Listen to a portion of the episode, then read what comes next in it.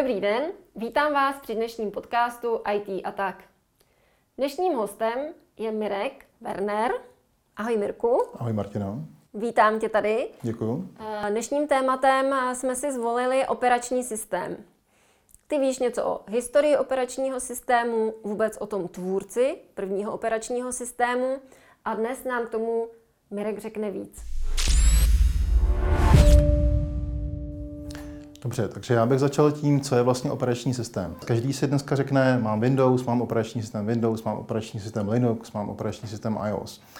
A málo už si uvědomí to, že eh, ten operační systém je prostředníkem mezi hardwarem, mezi tou kupou počítačů, mezi kupou serverů a mezi tím, jaké nám na tom běží programy. Eh, ta diverzita, která je dneska, je poměrně velmi malá. Máme Linux, máme Unix, na serverech máme nějaké Windows a máme macOS. Máme mobilní operační systémy, majorita Androidu, majorita iOSu. A tím to vlastně hasne. Ale ta historie se byla v tom, že každý výrobce počítačů, který byl v té době, řekněme 70. a 80. léta, byl ten největší boom těch personálních počítačů, tak každý výrobce měl svůj vlastní systém. Byl uzavřený, místy otevřený, ale nebyl slučitelný s těmi ostatními. A pro výrobce programu, pokud chtěli něco prodat a chtěli prodat profesionální produkt, bylo poměrně komplikovaný přepsat všechny tyhle ty programy na specifika hardwareu těch jednotlivých počítačů i na specifika těch jejich operačních systémů.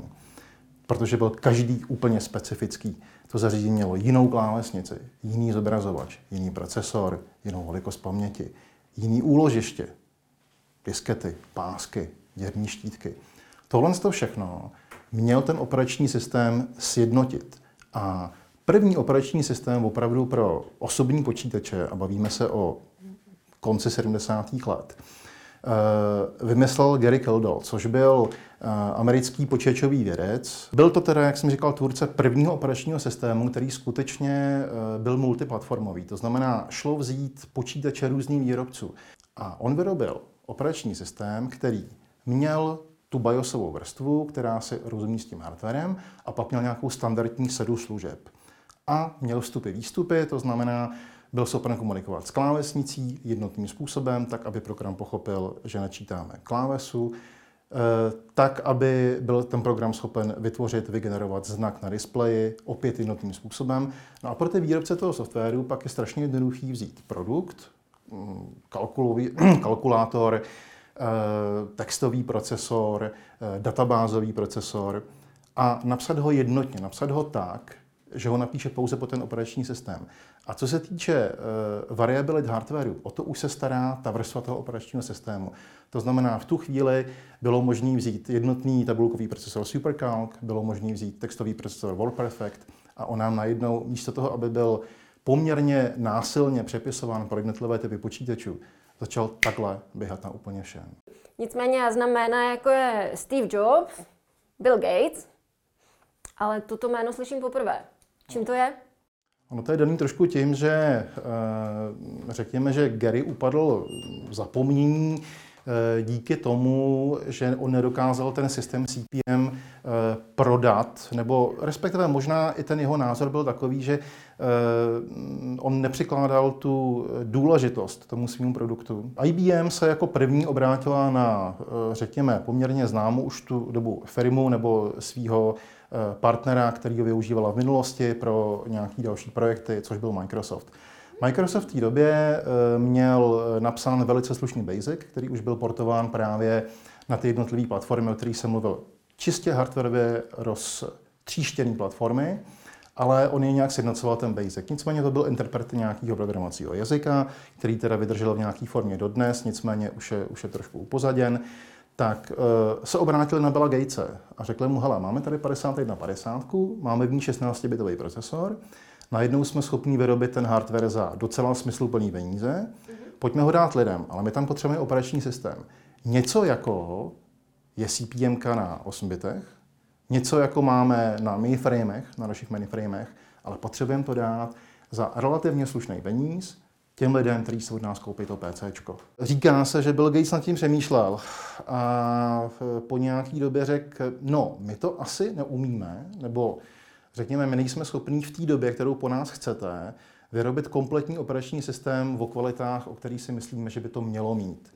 Nicméně je tady Gary Kildall se svojí firmou Digital Research, který, o kterém víme, že po obrovském úspěchu té CPM, která nám tady běží tuhle dobu 6-7 let, tak eh, vyrábí o 16-bitovou variantu, protože Gary samozřejmě nezůstal u té 8-bitové varianty, řešil, ano, teď nám následují nový procesory, 8088, bude potřeba se k tomu nějak postavit a vyvinout ten systém pro ty 16-bitové procesory. Už na tom pracoval, eh, verze CPM 86. No a další právě eh, pověst říká, že IBM se snažila s Garym Kildallem domluvit si schůzku. A tady už se nám trošku historický prameny rozcházejí. Eh, k té zkusce nedošlo. IBM se tím pádem obrátilo zpátky na, na Microsoft a Microsoft tu chvíli musel udělat krok, že on ten operační systém neměl, takže musel v tu dobu pátrat někde jinde a stalo se, že eh, od malinkaté firmy eh, právě také v rámci Seattle nakoupil operační systém. A faktem zůstává, že na jedné straně se stal vzorem nebo předchůdcem MS-DOSu, na ně byl postaven MS-DOS, říká se, že Bill Gates toho příliš mnoho na tom systému neudělal. On ho koupil, ta cifra padla v historii, jednalo se o 85 tisíc dolarů s plnými právě za ten operační systém, což na tehdejší dobu byl velký peníze. Když si uvědomíme dneska ten impact, jaký to mělo, tak ty peníze byly samozřejmě naprosto směšný. Hmm. A, a začalo ho prodávat eh, společně s IBM produktem, teda pod názvem MS-DOS jako Microsoft DOS. Faktem zůstává, že eh, ten QDOS, anebo 86DOS, ať se to jmenovalo, jak se to jmenovalo o té společnosti ze Seattle, tak eh, v sobě nese historicky doložitelné části, který měla v tu dobu CPM, potažmu CPM 86, kterou vyvíjel Gary Keldall. Jak se k tomu Gary postavil? No, trošku zvláštním způsobem. On eh, nejdřív v začátku říkal, uh, ano, v té době se kopírovalo a kradlo všechno. Jak Gary nakonec skončil? No, eh, on kromě toho, že teda eh, dělal dál svůj vývoj, dělal na nějakých dalších programovacích jazycích, jemu se povedlo vyvinout něco, co známe do dneška a hm, používáme to do dneška. Je to file systém pro CD, pro CD-romky a jsou to interaktivní CD-romky, Eh, encyklopedie, tak jak jsme je znali, dobře, dneska už máme všechno v onlineu, ale ty encyklopedie a CD-romky, tak jak jsme je znali v 90. letech, to je Garyho vývoj. A jinak on se stal eh, spolumoderátorem eh, pořadu, který se, říká, který se jmenuje The Computer Chronicles, což byl 20 let, téměř 20 let běžící pořad na amerických televizích, který představoval novinky z oboru IT. Eh, tuším, že ten pořad začal, začal v roce 83 a Gary po prvních dvou eh, působeních tam jako host se stal spolumoderátem toho pořadu. Tam bylo to jeho eh, působení na ten okolní svět, který byl ne IT, to propojení toho IT a na IT světa. On byl opravdu charismatický moderátor, takže jemu se povedlo dostat tu, tu výpočetní techniku mezi lidi. On v té Americe byl opravdu tahounem mm-hmm.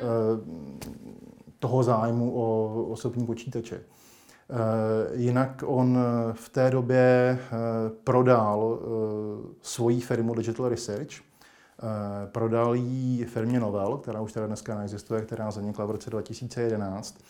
A jelikož tam měl ještě poměrně hodně, hodně vynálezů, hodně věcí, které šly patentovat. A Novel na, samozřejmě na tohle měl úplně jiný názor, než na to měl Gary v té době svého akademického působení. Oni věděli, že tam je fůra věcí, ve kterých je potenciál, který se dají speněžit.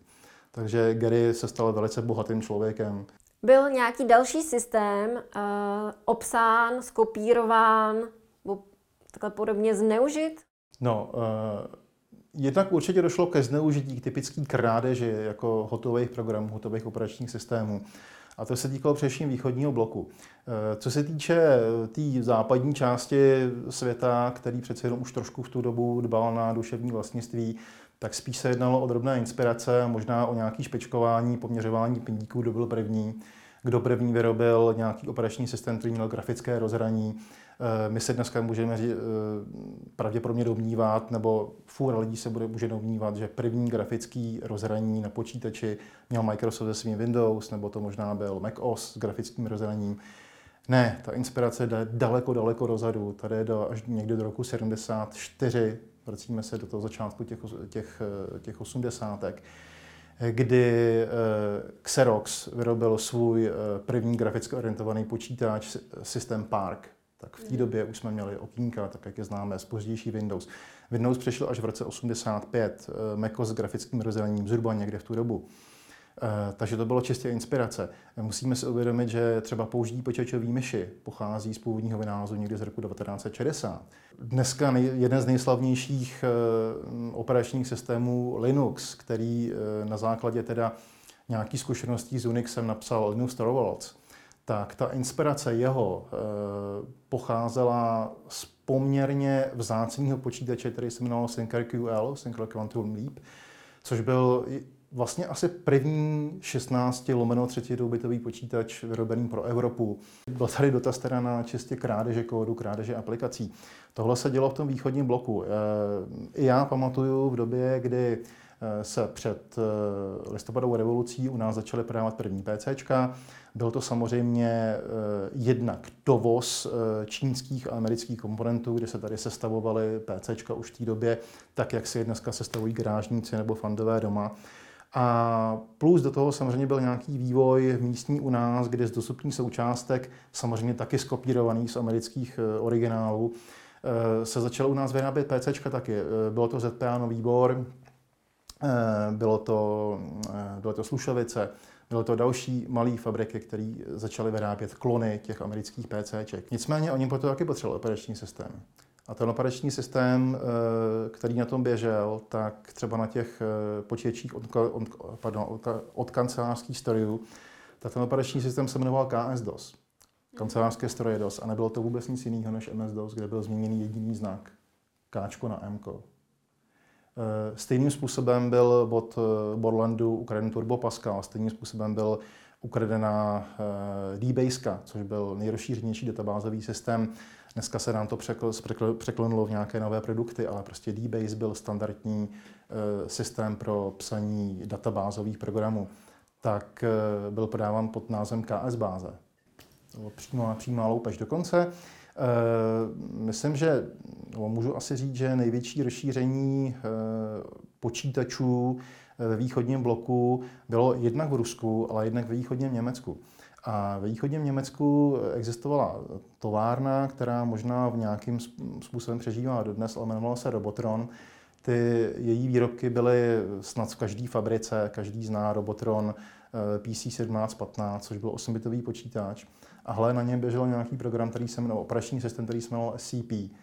A operační systém SCP na Robotronu byl uh, eh, CPM, operační systém Grill Kildala, zase čistě s přepsaným copyrightem, s přepsaným názvem.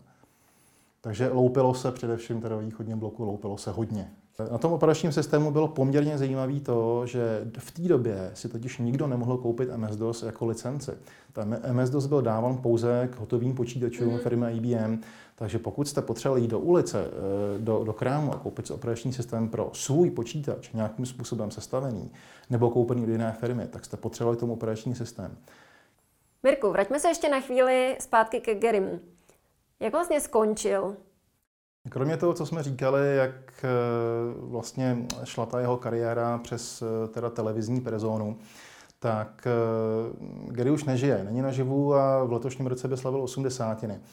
On nicméně skončil velice neslavně. Zhruba v roce 90 přestal moderovat teda Computer Chronicles, trošku se upozadil a bohužel čelní problémy s alkoholem, jakožto skoro každý genius jako má asi tendence propadnout něčemu takovému. E, on se teda stáhnul do ústraní a e, docela dlouhou dobu přemýšlel o tom, že začne psát svoje paměti. A došlo k tomu zhruba v roce 1993, kdy začal sepisovat svoje paměti knihu pod názvem The Computer Connections. On ty paměti někdy během roku 1994 dopsal a byly v podstatě připraveny k vydání.